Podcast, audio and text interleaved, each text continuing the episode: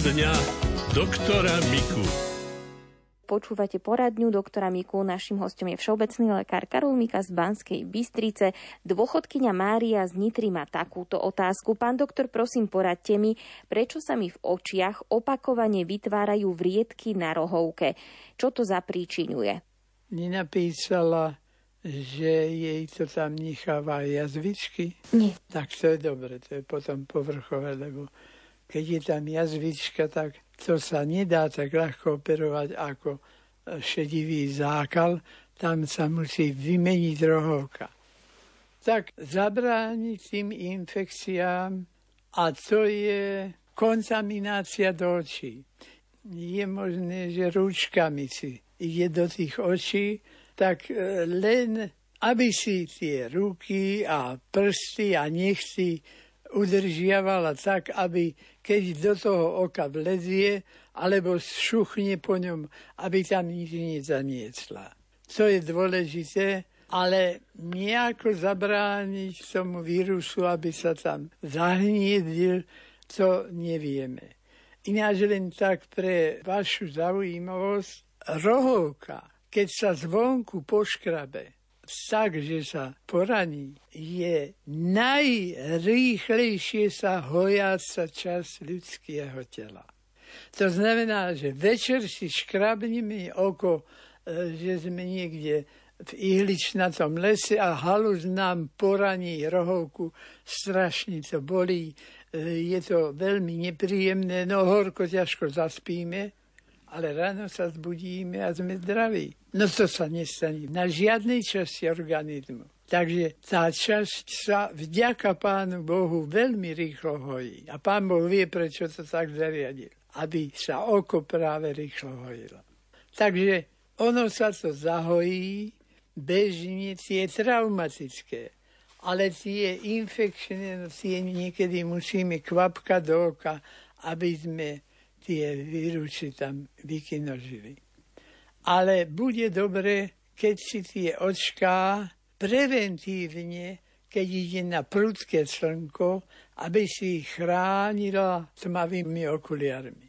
Môžu byť tie, ktoré e, na svetle smavnú a v tme sa rozžieria, že sú priesvitné úplne, ale chrániť tie rohovky, aby nedostávali veľa ultrafialových lúčov. Lebo vtedy je to náchylnejšie potom dostať aj infekciu.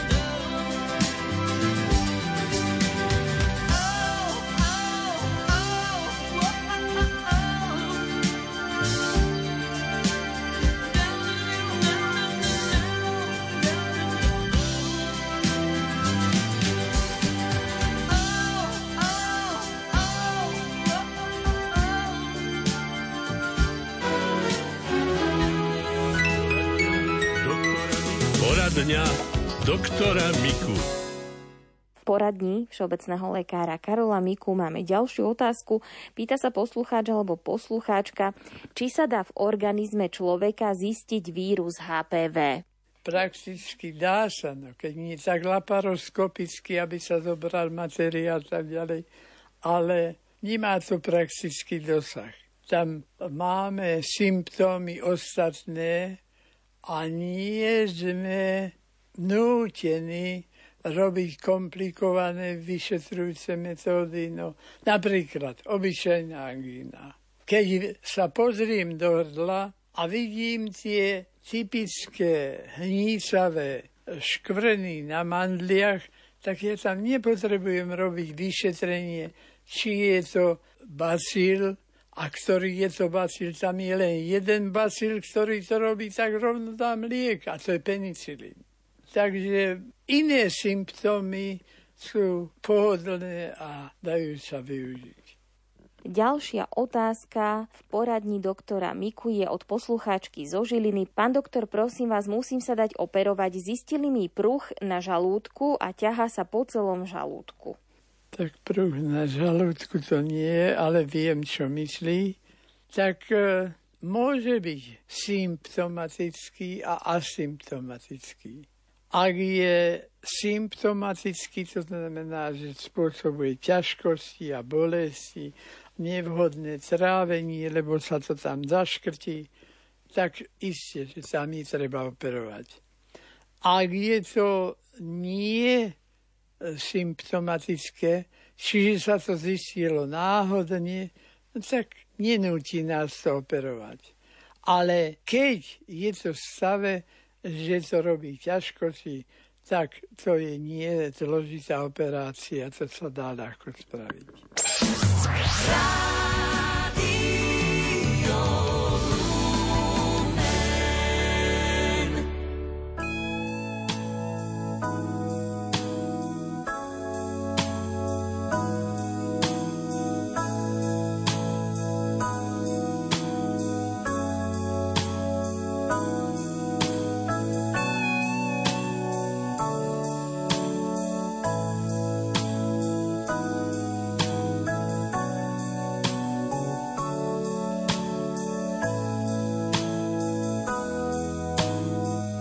Vždycky, když ztrácím sílu, já k stromům se obracím. Je v nich čas, který plynul tam nad nimi v oblacích. Objímám kmeny a síla z nich vtéká přímo do duše kůží. Stromy na mě na místě čekaj, ne jako muži, co pořád jdou. Se svázaná s dubem, svým tajemným obětím a vím, že stát na místě bude dál ještě pár století. Sílu mi dává z jezev blesků, co v kůře skrývá.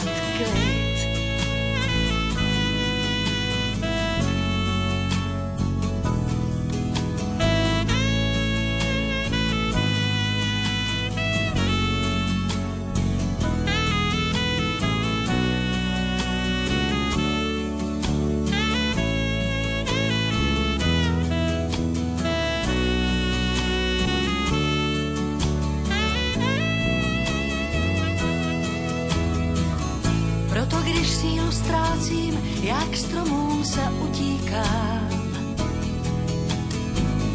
Tak jak do korun vták, když ulétnout není kam. Tvář na kmen položím a mé z matky odcházej kůrou. za stromů pak vtéká mi do žil ta moudrost dávná. V ní Vnímam, vnímam, vnímam. Moudrost všech stromů, co vnímám, je pravěká a pravá k těm, kdo cít. Když z městských domů jde zima, toužím zasít já ke stromům svým hledat klid. Vnímám,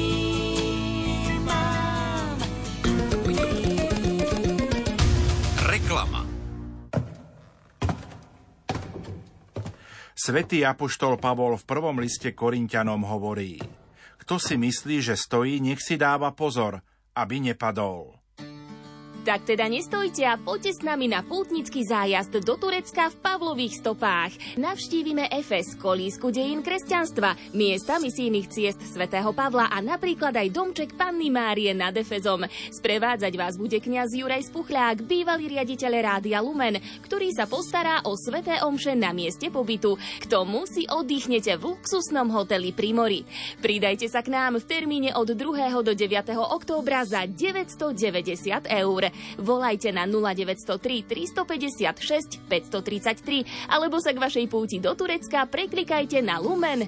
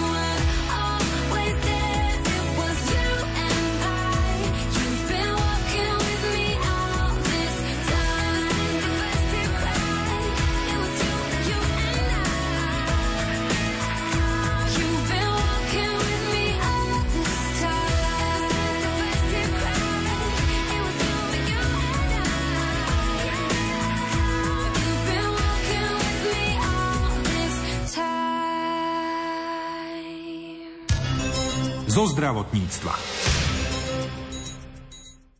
Liečivé účinky medu sú nespochybniteľné. V nasledujúcom príspevku kolegyne Andreji Eliášovej to potvrdil aj Jozef Čápek zo Slovenského zväzu včelárov v Bratislave. Z rozhovoru sa dozviete viac aj o špecifikách slovenského medu a o tom, akému medovému mýtu veria Slováci najviac. Skúsený včelár najprv vyvrátil mýtus, ktorý je v slovenskej verejnosti roky zafixovaný. Najviac ľudia stále rozprávajú o cukornatenom mede a snažíme sa vysvetliť, pravý med kryštalizuje. Nebojte sa, že vám to skryštalizuje. Tomu nič nie. Keď chcete, zohrejte si, učíme sa ich, aby nezohrievali ten med, aby ho jedli aj skryštalizovaný. Túto kryštalizáciu majú tí ľudia od malička, malinka zafixovanú, že med cukornatie. Niektorí sa naučili, že je to v poriadku, ale my im hovoríme teda necukornate kryštalizuje, lebo to sa nalepí zase na malé deti. Takže med prirodzene kryštalizuje. Áno, máme aj druhý medov, ktoré nekryštalizujú alebo vydržia dlho nekryštalizujú. Sú to hlavne agátové medy, alebo môže byť lipový med. Máme tu niekoľko dlhoročné agáty, ktoré nekryštalizujú. Takže to nevadí, že ten med kryštalizuje treba ho jesť taký, aký je. Ja tvrdím, že keď je skryštalizovaný sa ľahšie naberá na lyžičku, dám do kávy, do čaju, na nožíkom ho ľahšie natriem na chlieb. Pre nás ľudí to nie je najmenší problém, aby med skryštalizoval. Naša legislatíva aj hovorí o tom, že pravý med kryštalizuje, čiže kryštalizácia medu je prejavom pravosti a kvality medu. Ste zvedaví, v čom spočíva špecifikum slovenského medu? Máme nízky obsah vody v mede. Naše medy sú dostatočne husté, čeli dostatočne odparia.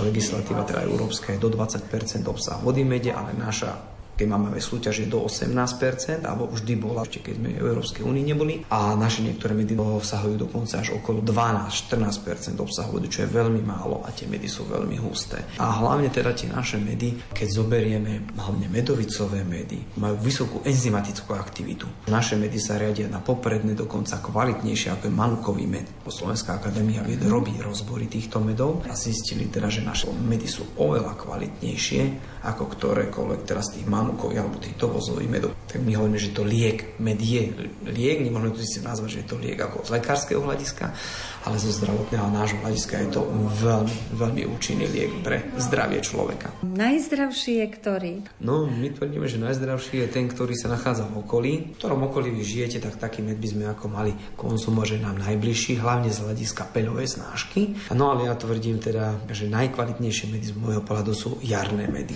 pretože vtedy sa príroda prebúdza. A v tých kvetových medoch býva zase najväčší obsah peľových zrn a tie peľové zrna obsahujú veľmi veľa vitamínov. Takže ja tvrdím, že kvetové medy sú najzdravšie. Každý med má svoje špecifikum. Agatové sú ľahko stráviteľné, 16 krát ľahšie stráviteľné, sú vhodné pre deti, pre diabetikov. Keď sú čisté tie agatové medy, nekryštalizujú dlho, čiže majú ho v oblúbe. Tie deti, hlavne macíkov, keď nemajú, že si môžu natierať. Napríklad medovicové medy, tie zase, keďže neobsahujú, sú vhodné pre alergikov. Zase vyšší obsah minerálov. Veľmi sú zdravé tieto medy. Pohánkový med, vysoký obsah rutínu, ale síce má svoju špecifickú aromu, ale je veľmi zdravý ten medík. Kým v Lani mali slovenskí včelári prebytok medu, tento rok považujú za najhorší spomedzi uplynulých troch desaťročí v produkcii medu. Uvidíme teda, že ako tá celá sezóna dopadne, ale už podľa tých prognóz, ktoré teraz máme a od včelárov, ktorí teraz s nami komunikujú, nebude priaznivá a bude nedostatok medu. Nebudeme v tomto roku určite sebestační, sme niekoľko rokov nesebestační, ale keď sú dobré sezóny, vieme dosť vykryť tých domácností, ale bohužiaľ bežný spotrebiteľ si tento rok asi pôjde pre veľmi, veľmi ťažko zháňať od eh, včelára priamo z dvora.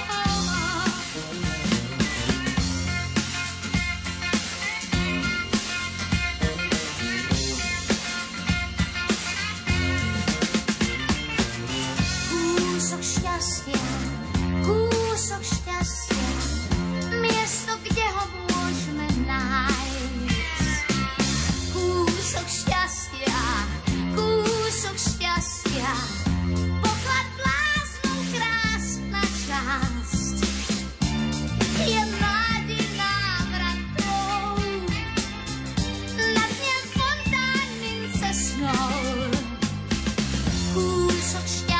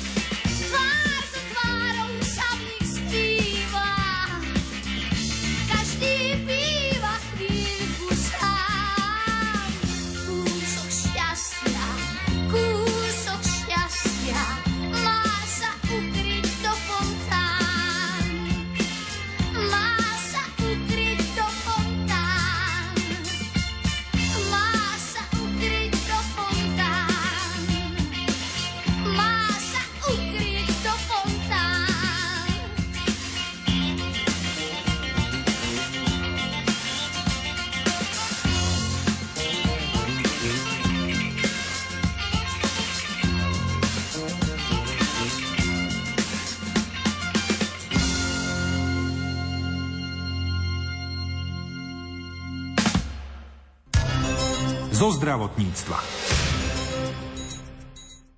Ochorenia mozgu je možné do určitej miery predchádzať zdravým životným štýlom a tiež napríklad aj tým, že sa ľudia aj vo vyššom veku učia nové veci. Aj takéto rady zaznejú v rozhovore redaktorky Márie Čigášovej s prednostkou neurologickej kliniky Univerzitnej nemocnice Luja Pastéra a Lekárskej fakulty Univerzity Pavla Jozefa Šafárika v Košiciach Zuzanou Gdovinovou. Pani profesorka, v jednej z relácií sme rozprávali, aké ochorenia liečite na vašej neurologickej klinike. Možno dnes by sme mohli našim poslucháčom ponúknuť zo pár rád, ako sa vyhnúť takým vážnym ochoreniam, ako si udržať zdravie mozgu napríklad. Tak to je ťažká otázka. Zdravie mozgu si e, možno udržať e, jednak tým, že s tým mozgom pracujeme, čiže je potrebné rozmýšľať a venovať sa aj nejakým aktivitám, čo sa týka mozgovej činnosti ale možno sa to zdá také menej pravdepodobné alebo menej reálne, ale bolo dokázané, že ľudia, ktorí sa venujú fyzickej aktivite, tá je tiež e, prevenciou aj demencie, ale aj nejakých iných ochorení mozgu. A takisto fyzická aktivita a cvičenie je prevenciou aj vertebrogénnych ochorení, ktoré sú veľmi časté. Hej, v dnešnej dobe ľudia majú sedavý spôsob zamestnania, málo sa hýbu, málo cvičia a to vedie ku mnohým problémom, ktoré sú odstrániteľné práve tým, že by sa teda viac venovali fyzickej aktivite.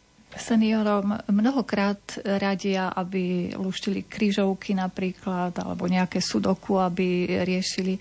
Má to vplyv potom na ich zdravie mentálne? Sú na to rôzne názory. Niektorí psychológovia tvrdia, že to je taká mechanická činnosť a že nejak to teda tie kognitívne funkcie nerozvíja ale určite ja osobne si myslím, že predsa len ich to nutí trošku myslieť, ale okrem teda luštenia kryžoviek a tak eh, mohli by sa teda venovať aj tomu, že by viac teda sledovali nejaké relácie alebo sa snažili vzdelávať v nejakých eh, oblastiach. Eh, však existujú univerzity tretieho veku a podobne, takže možno tie kryžovky, ale aj niečo viac k tomu. Viem, že dosť často sa spomína hliník ako taký negatívny prvok na zdravie nášho mozgu. Sú to mýty, alebo zakladá sa to na pravde? Hliník môže teda mať škodlivý účinok, preto dnes aj sa upúšťa od toho, aby tam všade, kde hliník bol a kde, ja pokiaľ viem, sa nachádzala aj v nejakých riadoch a nádobách a podobne, aby sa teda nepoužíval, pretože má teda negatívny vplyv. A čo ešte, aké látky sú také nepriaznivé pre človeka, že môžu ovplyvniť zdravie jeho mozgu? Určite vplyv na zdravie mozgu má aj strava. Hej. Naša taká slovenská strava je dosť e, založená na takých e, e, viac mastných jedlách, na jedení udenín, ktoré asi nie sú tá najšťastnejšia kombinácia. Mne sa veľmi páči, keď pacienti od nás odchádzajú, napríklad pacienti po cievnej mozgovej príhode, a kolega, ktorý sa u nás e, venuje trošku viac problematike demencií, začal už do prepušťacích správ písať a odporúčať stredomorskú stravu. Ale naozaj tá strava, ktorá je založená na zelenine, na rybách a taká ľahšia strava je určite prevenciou cievných ochorení mozgu a preto asi by sme sa mali vyhybať tej takej našej ťažkej klasickej strave s množstvom tukov, ktoré sú obsiahnuté potrave a takisto veľa sladkých teda jedál a nápojov takisto e, nepôsobí veľmi e, pozitívne. A možno keď hovoríme o tých jedlách, zase sa vrátim k tomu, čo bolo na začiatku. Dnes ľudia sa málo venujú tej fyzickej aktivite a napríklad u nás pacienti po cievnej mozgovej príhode robíme v tom aj výskum, ale tie výsledky zatiaľ ešte nemáme, lebo nie je dostatočne veľký súbor, ale sme videli, že tí pacienti, ktorí odišli domov domov a akože ich šetrili doma, aby sa nehýbali, aby sa im, nedaj Bože, niečo nestalo, tak keď prišli na kontrolu s poloročným odstupom, e, boli na tom horšie ako pacienti, ktorí sa venovali fyzickej aktivite. Niektorí z nich dokonca aj na odporúčanie našej psychologičky chodili na kognitívne tréningy, tak bol veľký rozdiel medzi stavom tých pacientov, ktorí sa tomuto venovali a tým, ktorí sa tomu nevenovali. Takže určite pacient po cievnej mozgovej príhode áno, musí si dávať svojím spôsobom pozor, ale to neznamená, že ho teraz e, zo všetkého treba vyradiť a obskakovať. On musí vykonávať nejakú fyzickú činnosť, lebo aerobný tréning je prevenciou aj teda toho kognitívneho deficitu a takisto si trénovať aj mozgové schopnosti pretože sa uvádza, že lepší kognitívny alebo lepší stav mozgu pred mozgovou príhodou alebo pred rozvojom nejakej demencie je ochranou ťažšieho postihnutia mozgu potom. Takže treba na sebe pracovať.